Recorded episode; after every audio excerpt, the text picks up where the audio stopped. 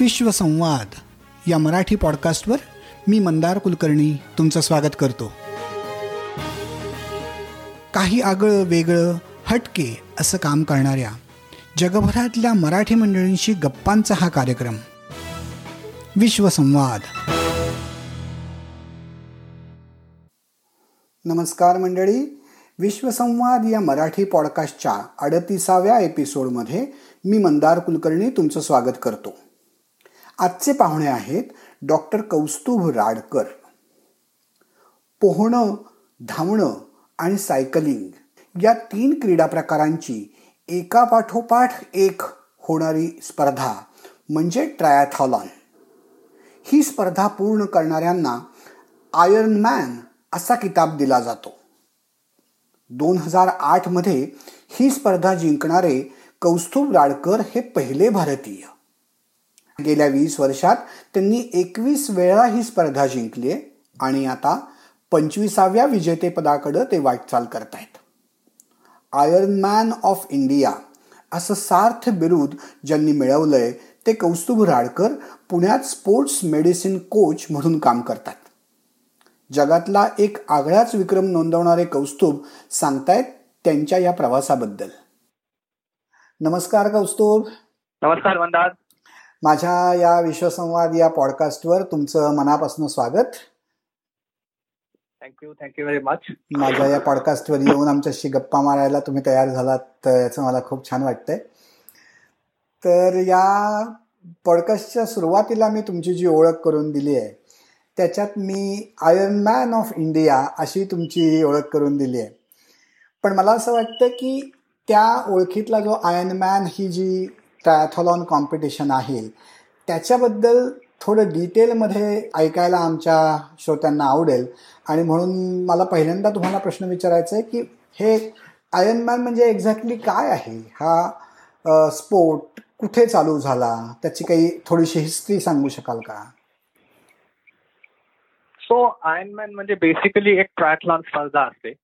एकोणीसशे अठ्याहत्तर साली जॉन कॉलिन्स नावाचा अमेरिकन मरीन होता. त्याच्या डोक्यात ही संकल्पना आली. तर एकोणीसशे अठ्याहत्तर साली कोना हवाईमध्ये त्यांनी पहिल्यांदा ही स्पर्धा घेतली. त्यात साधारणतः आठ लोकांनी पार्टिसिपेट केलं होतं. त्या स्पर्धेमध्ये पहिले तीन पॉईंट आठ किलोमीटर स्विमिंग जे ओपन वॉटर्समध्ये असतं.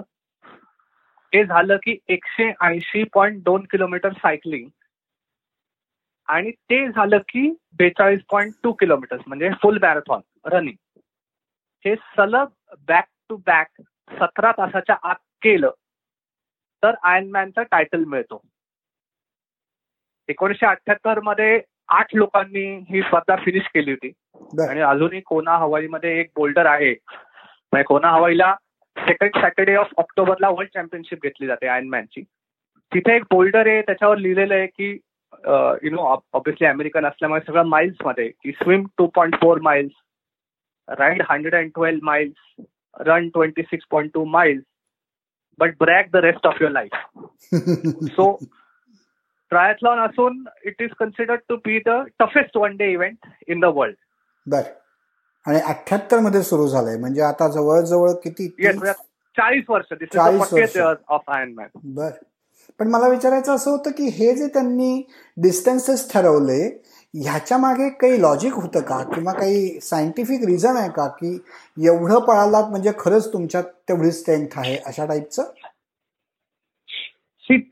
एकोणीशे अठ्याहत्तर साली फक्त मॅरेथॉनचा क्रेज क्रेज म्हणता येईल की नाही माहीत नाही कारण आता हे क्रेज जास्ती वाढलाय ऑब्विसली पण त्यावेळेला जॉन कॉलिन्सची अशी ड्रीम होती की अशी काहीतरी रेस करायची जी सगळ्यात टफ असेल. त्याचा एंड त्यावेळेसची जी कन्सिडर केलेली सगळ्यात टफ रेस म्हणजे सगळ्यात टफ डिस्टन्स ही मॅरेथॉन होती. अच्छा. आणि टूर डे फ्रान्समध्ये साधारणतः शंभर ते एकशे साठ किलोमीटरचं तेव्हा डेली असायचं. सो ऑल्दो त्यांनी असं काही क्लिअरली कुठे लिहिलेलं नाही की हे डिस्टन्सेस त्यांनी कुठनं डिराईव्ह केले. साधारणतः इंटरनेटवरनं रिसर्च केल्यावर असं असं त्यांचं लॉजिक आहे. त्यांनी ते हा स्विमिंगचा थ्री पॉईंट एट किलोमीटर कुठनं काढला हा अजून कोणाला शोध लागलेला नाहीये माझ्या अच्छा. तर आपण परत एकदा आता तुमच्या पराक्रमाकडे किंवा तुमच्या वर्ल्ड रेकॉर्डकडे येऊयात की वीस वेळेला आयनमॅन हा किताब तुम्हाला मिळाला आहे हे टायटल तुम्हाला मिळालं आहे एकवीस वेळेला खरं तर. आपण आत्ताच बोललो की ते एकवीस वेळेला झालंय. आणि तुम्हाला ते पंचवीस वेळेला करण्याची तुमची मनीषा आहे. तर अजून आता चार जे टप्पे राहिलेले आहेत किंवा चार वेळेला जे काम करायचं राहिलंय त्याचं काय प्लॅनिंग आहे? ते कधी होणार आहे? ऍक्च्युली मी दोन हजार आठमध्ये पहिल्यांदा आयनमॅन केली. तेव्हा कुठल्याच भारतीय माणसाने केली नव्हती. त्याच्यानंतर एक चे पाच झाले पाच चे दहा झाले. दहावर न मग असं डोक्यात आलं की ज्या सहा कॉन्टिनेंट्समध्ये आयनमॅन रेस होते सहाच्या सहा आपण पूर्ण करू. अच्छा. मग ते दोन हजार पंधरा मध्ये माझं पूर्ण झालं. मग म्हणलं पंधरा किंवा बारा किंवा तेरावर थांबण्यापेक्षा काहीतरी एक वेगळा रेकॉर्ड ठेवावा. म्हणून हे पंचवीसचं डोक्यात आलं. मग असं वाटलं की पंचवीसावी वीस वीसमध्ये फिनिश करावी. म्हणजे अजून आणि पुढच्या पुढच्या वर्षी होपफुली ती फिनिश होईल. असं काही अजून आता आत्ताच मी दोन आठवड्यापूर्वी आयनमॅन हॅमबर्ग पूर्ण केली ती माझी एकविसावी होती. सो असं बघायला गेलं की दोन वर्षात अजून चार रेसेस करायच्या आहेत. पण असं डोक्यात आता एक आयडिया आहे की ज्या ठिकाणी मला जायला आवडेल किंवा ज्या ठिकाणी शक्यतो यु नो आता नेक्स्ट इयर आयर्लंडला जून मध्ये आयर्नमॅन आहे. सो आयन आयर्लंडला मला नेहमीच जायचं होतं. सो आयर्नमॅन हे कारण ठेवून आता अशी चार डेस्टिनेशन शोधायची की जिथे जायला आवडलंय ज्या डेस्टिनेशनबद्दल खूप ऐकलंय सो अशी चार डेस्टिनेशन चूज करून वीस वीसमध्ये पूर्ण करावी अशी इच्छा आहे.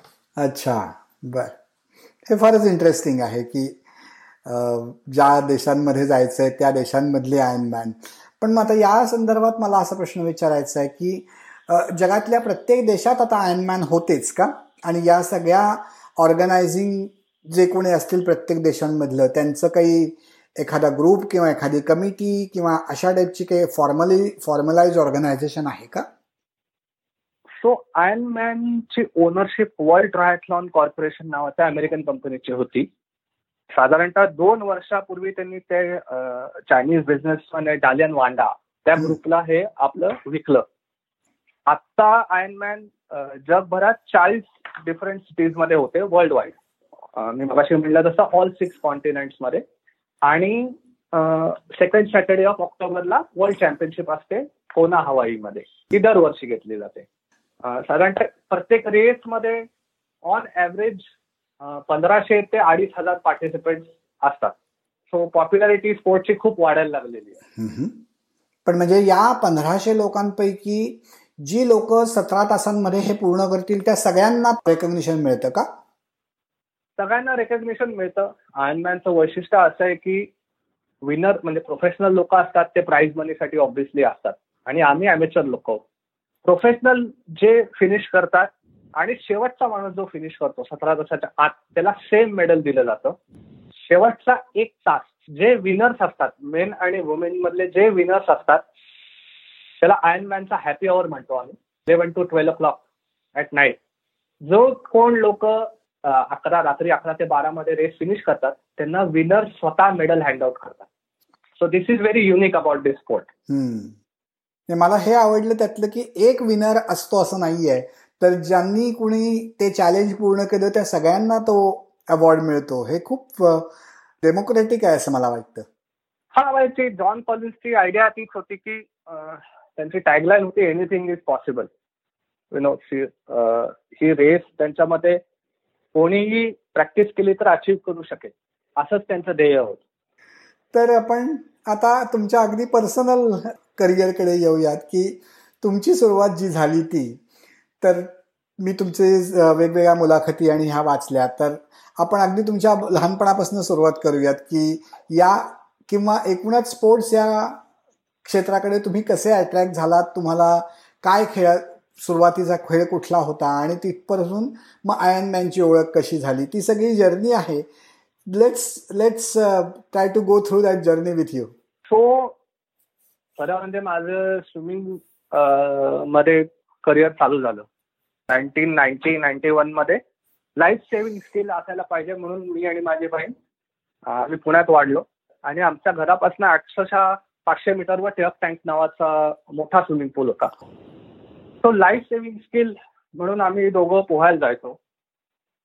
मग काहीतरी कॉम्पिटेटिव्ह करायला पाहिजे किंवा संध्याकाळी शाळेतनं आल्यावर कुठला तरी एक्सरसाइज व्हायला पाहिजे. तसं माझ्या आणि माझ्या बहिणीचं स्विमिंग चालू झालं. मग आम्ही कॉम्पिटेटिव्ह करायला लागलो ऍडव्हान्स करायला लागलो. नाईन्टी फाईव्हमध्ये मला पहिल्यांदा नॅशनलला मेडल मिळालं. मग सबसिक्वेंटली मी इंडियाला रिप्रेझेंट करायला लागलो. आणि दोन हजार एक मध्ये जानेवारीमध्ये मी ऍक्च्युली अमेरिकेत आलो होतो चार वर्ष इंडियाना युनिव्हर्सिटी ऑफ पेन्सिल्वेनियामध्ये स्विमिंग स्कॉलरशिपवर सो फार कमी तेव्हा इंडियन्स होते की त्यांना अशी काही स्कॉलरशिप मिळाली होती. आणि ऍक्च्युली विजा तेव्हा खूप रिजेक्टेड होत म्हणून मग एस्पेशली अंडर ग्रॅज्युएटला जाताना पोटेन्शियल इमिग्रेंट हे कारण दिलं जाईल म्हणून मग सब्जेक्ट पण असा चूज केला होता की एक्सरसाइज सायन्स आणि स्पोर्ट्स मेडिसिन जेणेकरून विजा मिळायला पण इझी होईल. मग दोन हजार एक ते चार मी माझ्या युनिव्हर्सिटीसाठी पोहलो. दोन हजार चारमध्ये ग्रॅज्युएट झालो. तेव्हा विस्कॉन्सिनमध्ये मूव झालो. माझं पहिलं मास्टर्स डिग्री कार्डिओस्क्युलर फिजिओलॉजी मध्ये विस्कॉन्सिनमध्ये होतं. सो तेव्हा मग स्विमिंग पूलचा ऍक्सेस नसायचा. कारण सकाळी यु नो मास्टर्स प्रोग्राममध्ये असल्यामुळे लॅब असायची. दिवसभर लेक्चर असायची. म्हणून मग फिट कसं राहायचं म्हणून रनिंग चालू केलं. आणि मी आधीपासूनच लॉंग डिस्टन्स स्विमर होतो. म्हणून मग नॅचरली कल हा लॉंग डिस्टन्स रनिंगकडे गेला. आणि दोन हजार दोन हजार पाच मध्ये मी ग्रॅज्युएट होऊन न्यूयॉर्कला मला जॉब मिळाला. आणि दोन हजार सहा मध्ये असंच कोणाशी बोलता बोलता ते म्हणाले की यु नो माझी मुलगी आहे ती न्यूयॉर्क मॅरेथॉनच्या ऑर्गनायझिंग कमिटीमध्ये आहे. तुला हवा असेल तर ती तुला एंट्री देऊ शकेल. म्हणून दोन हजार सहा साली मी पहिल्यांदा फुल मॅरेथॉन पळालो आणि सात मध्ये न्यूयॉर्क वरनं मी बोल्डर कॉलोराडोला जॉबसाठी मूव्ह झालो. आणि Boulder Colorado is suppose to be the mecca of triathlon मग असंच तर मग मित्र कसे बनवायचे? ह्याच्यासाठी म्हणून एक स्विमिंग पूलचा मास्टर्स प्रोग्राम असायचा संध्याकाळी सहा ते सात. मग परत ते जॉईन केलं. आणि तिथे स्विमिंग करत असताना नॅचरली खूप ट्रायथलेट लोकांची ओळख केव्हा झाली आणि ते म्हणाले की आयनमॅन नावाची रेस असते. आणि यु नो फॉर्च्युनेटली तोपर्यंत गुगल आणि आयफोन दोन्ही जरा जास्तच प्रखर झालं होतं. सो रिसर्च केल्यावर असं लक्षात आलं की कोणी इंडियन नाहीच आहे ज्यांनी त्यावेळेला ती रेस पूर्ण केली. त्यामुळे एक मग स्वतःला एक मोठा चॅलेंज द्यायचं ठरवलं की ओके दोन हजार आठमध्ये आपण आयनमॅन करूया. आणि तसं याने दोन हजार आठ बावीस नोव्हेंबरला मध्ये माझी पहिली आयनमॅन फिनिश झाली. अरे वा. म्हणजे जवळजवळ दहा वर्षांपूर्वी तुम्ही you are the first person to become a iron man who is who is of Indian origin पण मग आता तेव्हापासून आतापर्यंत किती भारतीय लोकांना हा किताब मिळालाय? सो आता या वर्षी फर्स्ट टाइम आपण शंभरच्या पुढे जाऊ. म्हणजे that that number is still very small think of it शंभर इज स्टील व्हेरी स्मॉल पण आपल्या इथे दोन हजार पंधरा पासनं आयनमॅनचा अवेअरनेस जास्त यायला लागलाय. माझे पहिली पहिल्या पाच काय पहिल्या सात रेस आठ रेसेस होईपर्यंत लोकांना माहितीच नव्हतं की आयनमॅन नावाची रेस असते कुठे होते काय होते. आता पुणे मुंबई कोल्हापूर हे आयनमॅनचं बेल्ट झालेलं आहे इंडियामध्ये. अरे वा. सो कोल्हापूरमध्ये आता एका रेससाठी आठ लोकांनी ती रेस फिनिश केली याच वर्षी ऑस्ट्रेलियामध्ये आणि हॅमबर्गला माझ्याबरोबर पुण्यातल्या आणखीन आठ लोकांनी फिनिश केलं. सो या वर्षी शंभरच्या पुढे आपला पारा जाईल. बर. त्याच चांगली प्रगती आहे. जरी ओव्हरऑल नंबर कमी दिसत असला तरी त्याच्या अवेअरनेस आणि पॉप्युलॅरिटी वाढतीये. ही चांगली गोष्ट आहे नक्कीच. तुमच्या बोलण्यात आत्ता तुमच्या एज्युकेशनबद्दल आलं की तुम्ही एक्झरसाईज सायन्समध्ये डॉक्टर आहात. तर मला जरा त्याबद्दल थोडंसं कुतूहल आहे की एक्झरसाईज सायन्स किंवा स्पोर्ट्स डॉक्टर हा रेग्युलर डॉक्टरपेक्षा कसा आणि का वेगळा असतो? आणि आपल्याकडे भारतात त्याचं काही ट्रेनिंग आहे का? का हे भारताच्या बाहेरच जाऊन घ्यायला लागतं? त्याच्यावर थोडासा जर if you can throw some light that will be helpful basically I am not a medicine doctor let me clarify that okay मी जरी डॉक्टर असलो तरी आय कॅनॉट प्रिस्क्राईब मेडिसिन म्हणजे त्याच्यात अव्हेन्यूज आहेत पण त्यासाठी मला परत शिकायला जायला लागेल आणि ते आत्ताच्या परिस्थितीत तरी मला काही वाटत नाही करता येईल. My prime area of practice is obviously sports medicine हे स्पोर्ट्स इंजुरीज होतात त्याचं मॅनेजमेंट त्याचं ट्रीटमेंट त्याचं इव्हॅल्युएशन पण मी अमेरिकेत शेवटचे म्हणजे दोन हजार आठ ते दोन हजार तेरा जॉन हॉपकिन्स हॉस्पिटलमध्ये काम करत होतो. आणि तिकडे मी कार्डियाक आणि कॅन्सर रिहॅब करत होतो. सो माझ्या पीएचडीचा आणि हा शेवटच्या दोन वर्षाचा ट्रेनिंगचा फोकस हा सगळा कॅन्सर रिहॅबवर होता. इंडियात स्पोर्ट्स मेडिसिनची एम डी आजकाल अवेलेबल आहे. पण मोस्ट लोक इतर ऑर्थोपेडिक्स करतात. आणि त्याच्यानंतर सर्जरी हे ऑप्शन चूज करतात. नाहीतर मग इंडियामध्ये खूप लोक फिजिओथेरपिस्ट होतात. अमेरिका आणि युके मध्ये स्पोर्ट्स मेडिसिनला जास्ती प्राधान्य दिलं जातं. ऑब्व्हियसली कारण तिथे अवेअरनेस आणि रीच जास्ती आहे. ऑप्शन खूप आहेत. इंडियामध्ये अजून माझ्या माहितीप्रमाणे तरी स्पोर्ट्स मेडिसिनची प्रॅक्टिस करणारी खूप खूप कमी लोक आहेत. ओके युजल ऑर्थोपेडिक लोक हीच काहीतरी स्पोर्ट्स मधला बाहेर जाऊन कोर्स करतात. आणि then they get attach to a team or something आणि तुमचं अभ्यासातली तुम्ही डॉक्टरेट केली आहे म्हणून तुम्ही डॉक्टर राडकर आहात not because you are a medicine doctor मी आधी म्हटलं असं की माझं पहिलं masters is in cardiovascular physiology त्याच्यानंतर I had the option of going for two years आणि फिनिशिंग द ऍक्च्युअल डॉक्टरेट पण तेव्हा obviously you know there were different things different circumstances आणि I I was not sure की this is the right way for me म्हणून I chose to get in to MBA PhD programme अच्छा अच्छा.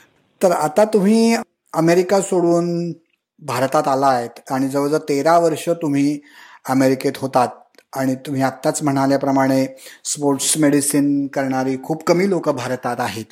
तर अमेरिकेतलं तिथे भारतात परत आल्यानंतर अमेरिकेतल्या तुमच्या क्षेत्रातल्या कुठल्या गोष्टी मिस होतात असं तुम्हाला वाटतंय?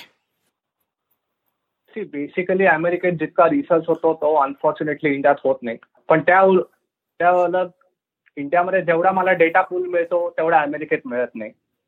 So it is a it is a good mix माझे खूप चांगले फ्रेंड्स आहेत जे आता हॉस्किन्समध्ये क्लिवलँड क्लिनिकमध्ये आहेत. सो वर्षातनं एकदा तरी मी अमेरिकेत येऊन त्यांच्याशी भेटून बघतो की अमेरिकन हेल्थकेअर सिस्टममध्ये काय चाललंय स्पोर्ट्समध्ये काय चाललंय आणि how can I can adapt the best practices in India actually miss होण्यासारखं असं काय अमेरिकेत? पर्सनली काय तेरा वर्ष असल्यामुळे कनेक्शन आहेत डंकिन डोनट्सची आणि स्टारबक्सची कॉफी आहे. पण ते सगळं आता इंडियात मिळायला लागलंय. हो. आणि इंडियात मूव्ह व्हायचं प्रायमरी प्रायमरी इंटेन्शन माझ्यासाठी was to be close to family बर. आणि माझ्यासाठी म्हणजे मी जेव्हा बॉल्टिमोर सोडलं तेव्हा ऑप्शन वॉज इधर बॉल्टिमोर किंवा पुणे. मध्ये आधी काय नाही. आणि एमबीए केल्यामुळे I always wanted to be an entrepreneur do something of my own माझ्या क्लिनिकमध्ये मी म्हणजे स्वतःचा राजा असल्यासारखं वागू शकतो. शॉर्ट्समध्ये दिवसभर बसू शकतो क्लिनिकमध्ये आज वाटलं तर ट्रॅकमेंटमध्ये बसू शकतो. हा सगळा फ्रीडम जो आहे तो मला हवा होता. Ability to make my own hours so असं असं काही नाहीये की खूप मिस होतं अमेरिकेत. आणि मे बी पार्टली बिकॉज मी दरवर्षी दोन आठवडे येतो काहीतरी कोर्स करतो. त्यामुळे I have the best of both world great great तर तुमचं जे आता भारतातलं काम आहे त्याच्याबद्दल थोडंसं बोलायचं होतं की तुम्ही हे इतकं युनिक आणि फारसं कॉमन नसलेलं फील्ड आणि तुम्ही एंटरप्रेन्युअर म्हणून जो काही हा बिझनेस एस्टॅब्लिश केला आहे say can we call it as a triathlon coaching as a business see triathlon coaching in itself cannot be a sustainable business frankly speaking कारण एवढं हे नाहीये. म्हणजे जेवढं मार्केट आत्ता रनिंगचं आहे तेवढं अजून इंडियात तरी ट्रायथलॉनचं नाहीये. ते ग्रो होतंय. पण running will always be the feeder for all this बरोबर. रनिंग करणं खूप इझी आहे सायकलिंग करणं खूप इझी आहे. अनफॉर्च्युनेटली खूप लोकांना इंडिया आणि जगभर स्विमिंग हा स्टिग्मा असतो. सो ऑल्दो माझे प्राईम फोकस इज ट्रायथलॉन माझं कोचिंग इज फॉर रनिंग आणि ओव्हरऑल इंजुरी फ्री रनिंग किंवा injury free lifestyle healthy lifestyle obviously आयर्नमॅनमध्ये एवढा एक्सपर्टीज असल्यामुळे नॅचरली इंडियामधले जी लोक असतात ज्यांना आयर्नमॅन करायचे ते सगळ्यात पहिले मला कॉन्टॅक्ट करतात. So that is become your speciality and naturally your name comes first yes आयर्नमॅनसाठी आणि ज्या मोठ्या मोठ्या रेसेस असतात लाईक बॉस्टन मॅरेथॉन किंवा अल्ट्रा मॅरेथॉन असतात त्याच्यासाठी सुद्धा खूप लोक माझ्याकडे येतात. ओके तर मला तीच क्युरियोसिटी होती की तुमच्याकडे येणारं जे क्लायंटचं प्रोफाईल टिपिकली काय आहे? त्यांची काही प्री रिक्विजिट तुम्ही एक्सपेक्ट करता का? कुठल्या एजला ते चालू करावं असं तुमचं रेकमेंडेशन आहे? सी बेसिकली माझ्याकडे मी म्हणलं तसं बिगिनर पासनं ऍडव्हान्स पर्यंत सगळी लोक येतात.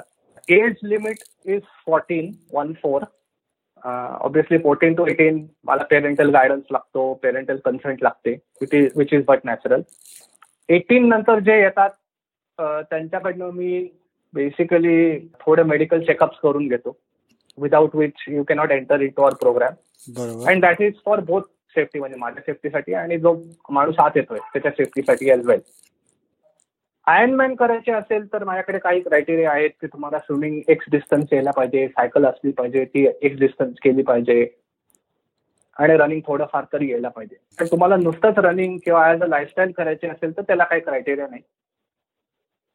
कारण काउच टू फाईव्ह के हा माझा एक प्रोग्राम आहे which is very very famous आणि त्याचा आयडिया मी म्हटलं तसं अशीच आहे की इंजुरी फ्री ट्रेनिंग आणि हेल्दी लाईफस्टाईलसाठी काहीतरी कर.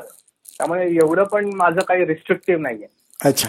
आणि ऍडव्हान्स डिग्रीज असल्यामुळे मोठा एक्सपिरियन्स असल्यामुळे it is all sports scientific हे इंडियात अनफॉर्च्युनेटली कोणी करत नाही अजून.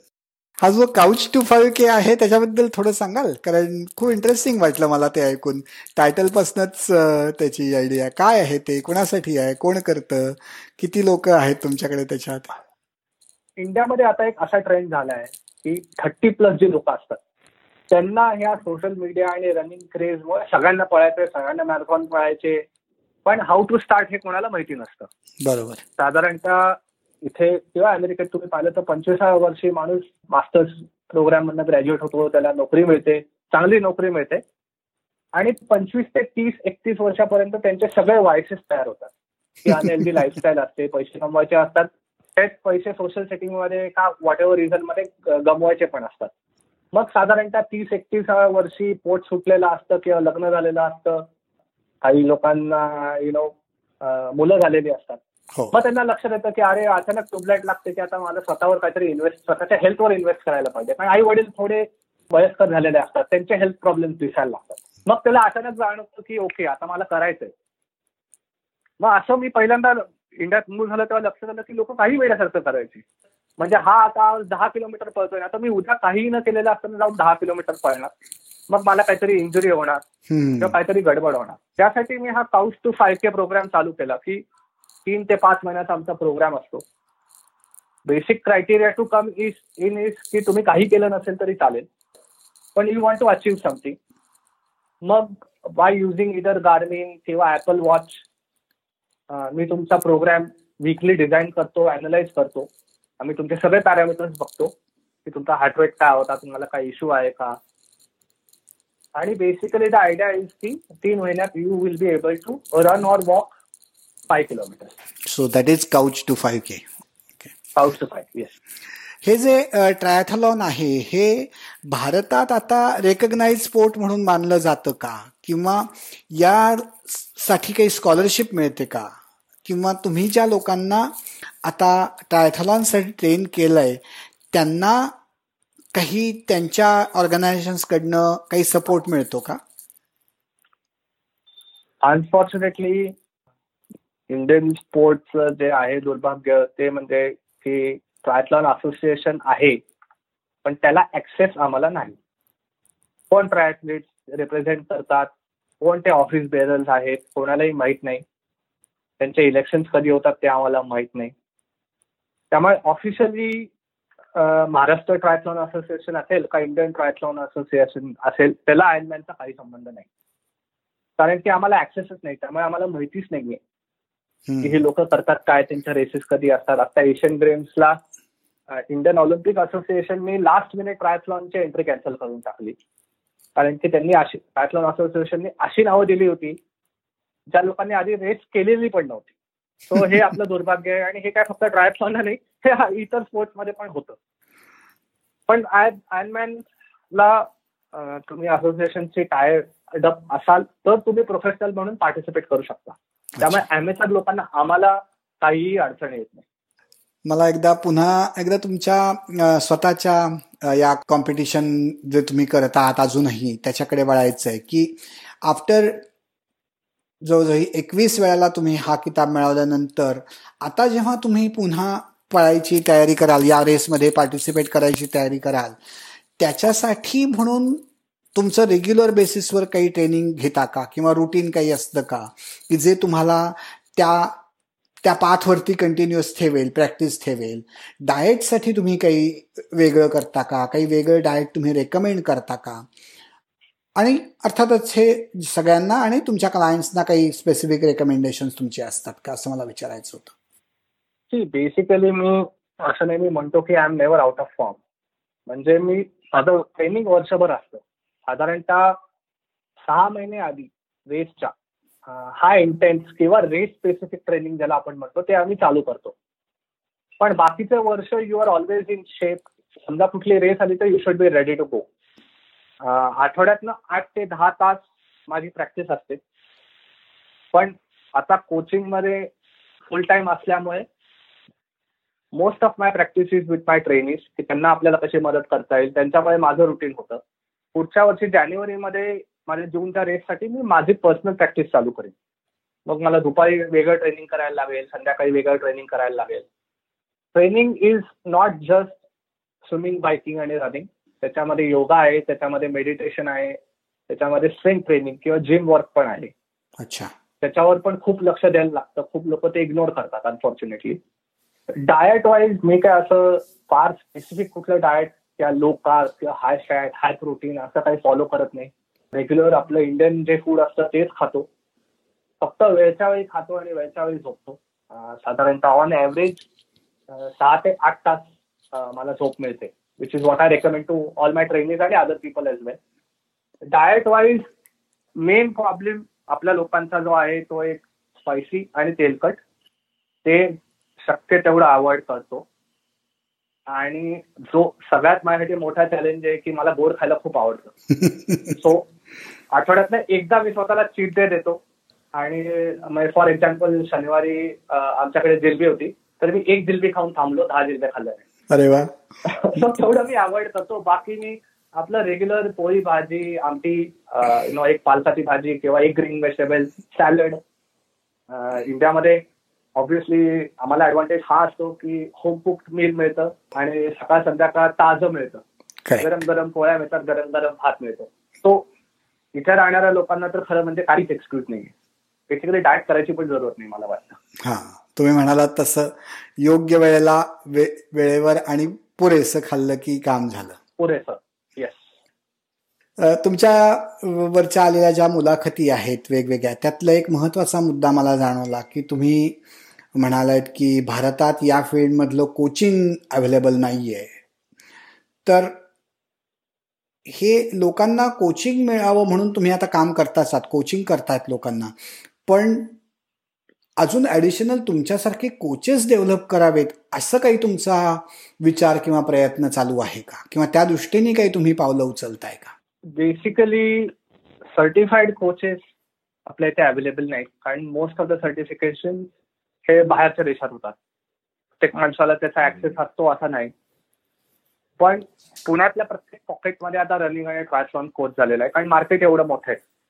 माझा युएसपी किंवा माझा एक्सपिरियन्स माझं सर्टिफिकेशन असं आहे की मला जे करायचंय ती क्वालिटी मी एकटाच देऊ शकतो असं मला वाटतं. त्यामुळे असं वाटत नाही की एक कोचेसची टीम बनवावी तुमच्या खाली चार असिस्टंट कोचेस असावे. माझा युएसपी किंवा माय स्ट्रेंथ इज की मग काउच टू फाईव्ह के असेल किंवा मॅनचा प्रोग्राम असेल तो स्वतः मी बनवतो मी अनालाइज करतो मी तुमच्याशी बोलतो. त्याच्यामध्ये रिस्ट्रिक्शन आहेत नो डाऊट एकटाच माणूस असल्यामुळे मी काय दोनशे लोक एका वेळी घेऊ शकत नाही. पण दॅट इज ओके आत्ता तरी असं नाहीये की कुठला तरी प्लॅटफॉर्म बनवून चार असिस्टंट कोचेस ठेवून काहीतरी करावं. That's a that's a different thought आणि अप्रिशिएट दॅट तुम्ही वेगळा विचार करताय ते. तर मला आता आपल्या गप्पा संपवताना असा प्रश्न विचारा असं वाटतोय की येत्या दोन वर्षात तुम्ही तुमची पंचवीस वेळेला ही रेस कंप्लीट करून करालच. त्यात काही वादच नाही कारण एकवीस झाल्यात त्यामुळे पंचवीस करणं अगदी तुम्हाला सहज शक्य आहे. पण त्याच्यानंतर काय करायचा प्लॅन आहे तुमचा? म्हणजे परत पुढे तुम्ही टायथलॉन रन करू शकालच पण ते सोडून काही वेगळं करायची इच्छा आहे का? काही वेगळं प्रोजेक्ट काही वेगळं ड्रीम आहे का डोळ्यासमोर? येत्या तीन ते पाच वर्षात काही वेगळं किंवा तुम्हाला स्वतःला स्वतःला कुठे नेता येईल किंवा न्यायचं आहे असं काही तुम्हाला वाटतंय का? ऍक्च्युली मी पंचवीस करायचं म्हणतोय माझ्या बायकोला खरंच वाटत नाही. कारण परवाच ती कोणाला तरी सांगत होते की हा आत्ता पंचवीस म्हणतोय पंचवीस झाले की तीस म्हणेल तीस झाले की पस्तीस म्हणेल. त्यामुळे आयनमॅनच्या वर अल्ट्रामॅन नावाची एक रेस असते. तो three day three day event असतो. ती ऑलरेडी मी मागच्या वर्षी फ्लोरिडामध्ये केलेली आहे. I was the fastest Indian for that दोन हजार सोळामध्ये कॉम्रेड्स अल्ट्रा मॅरेथॉन असते जी eighty nine point two kilometres असते. बिटवीन डर्बन आणि Pietermaritzburg in South Africa ती मी केलेली जेव्हा I was the fastest Indian for that nineteen ninety मध्ये आपण मगाशी म्हटलं तसं माझं स्पोर्टिंग करिअर चालू झालं. आता ऑलमोस्ट वीस वीसमध्ये पकडलं तर तीस वर्ष होती. बरोबर. त्यामुळे आत्ता मला माहीत नाही की पंचवीस झाल्यावर मी पुढे काय करीन. पण एवढं नक्की आहे की असं वेगळं कुठलं चॅलेंज करणार नाही. जे काय करीन ते थोडंफार रनिंग करीन थोडंफार ट्रायथलॉन करीन. पण मॅक्सिमम फोकस माझ्या ट्रेनिंगवर असेल. Okay so Kaustubh thank you so much for participating in my invitation आणि आमच्या व विश्वसंवादच्या श्रोत्यांशी संवाद साधल्याबद्दल. तुमच्या नजीकच्या काळातलं जे तुमचं ध्येय आहे पंचवीस रेसेस पूर्ण करण्याचं त्याच्यासाठी खूप खूप शुभेच्छा. आणि त्यानंतर तुमच्या टेनिसना तुम्ही ट्रेन करून तुमच्यासारखेच विक्रम निर्माण करू शकणारे काही टायथलॉन ॲथलीट्स तयार करायला याची आम्हाला खात्री आहे. त्यासाठी मनपूर्वक शुभेच्छा पुन्हा एकदा. Thank you so much yes thank you thank you so much for having पंचवीस झाल्यावर होपफुली परत बोलू. नक्कीच नक्कीच नक्की आवडेल मला बोलायला. Bye bye bye bye thank you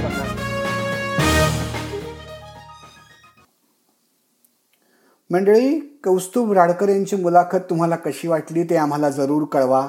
आमच्या फेसबुक पेजला लाईक करा. तुमच्या मित्रांना तुमच्या नातेवाईकांना या पॉडकास्टबद्दल जरूर सांगा. ऐका आणि ऐकवतही रहा. विश्वसंवाद